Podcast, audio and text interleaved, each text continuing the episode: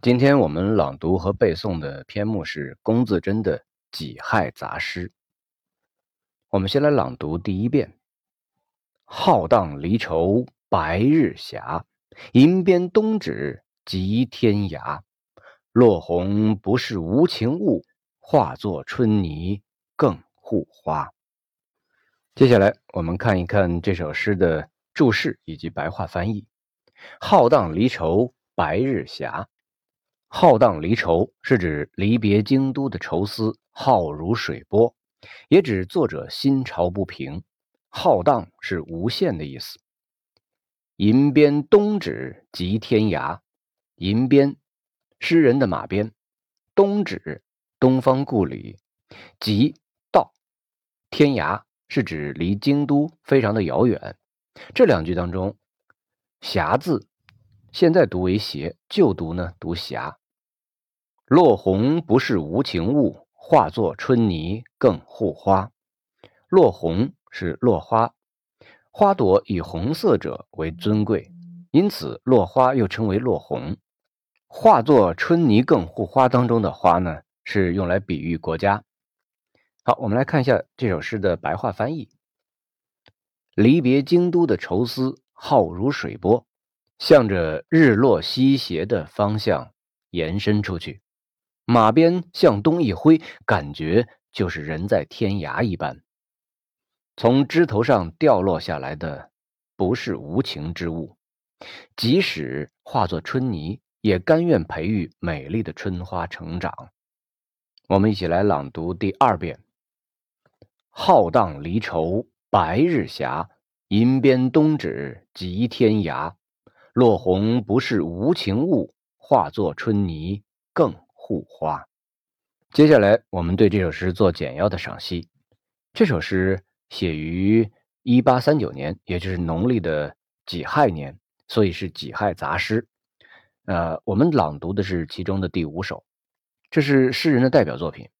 这一年，诗人辞官南归故里，后又北取眷属，就在往返的途中。他创作了这些堪称绝唱的大型的七绝组诗，而咱们今天读的这首诗呢，表现了诗人辞官的决心、报效国家的信念与使命，以及献身改革理想的崇高精神。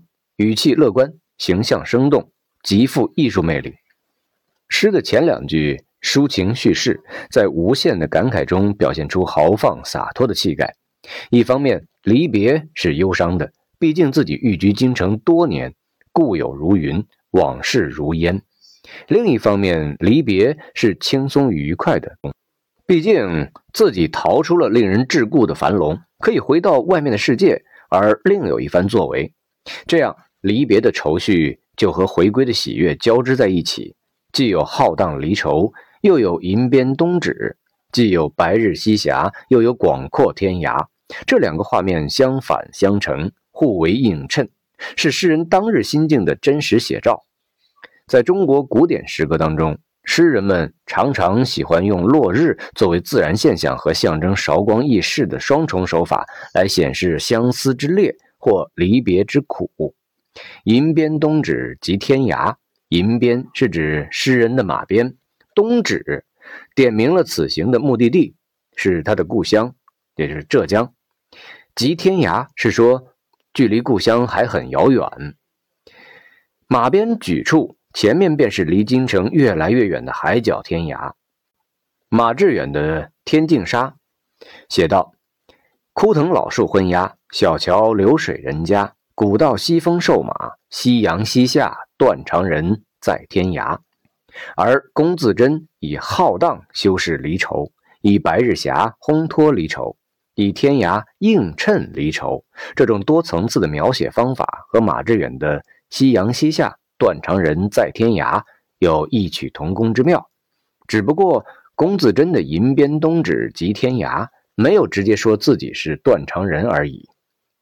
按理说，龚自珍不满于死气沉沉的礼部衙门生活，毅然辞去礼部主事之职，准备回家乡杭州干一番事业。只身出都，有的只是对旧势力的决裂之感和憎恶之情，不应该产生浩荡的离愁。但是龚自珍小时候在北京住过，又在礼部和其他机构做了十余年的京官，京城早就已经成了他的第二故乡。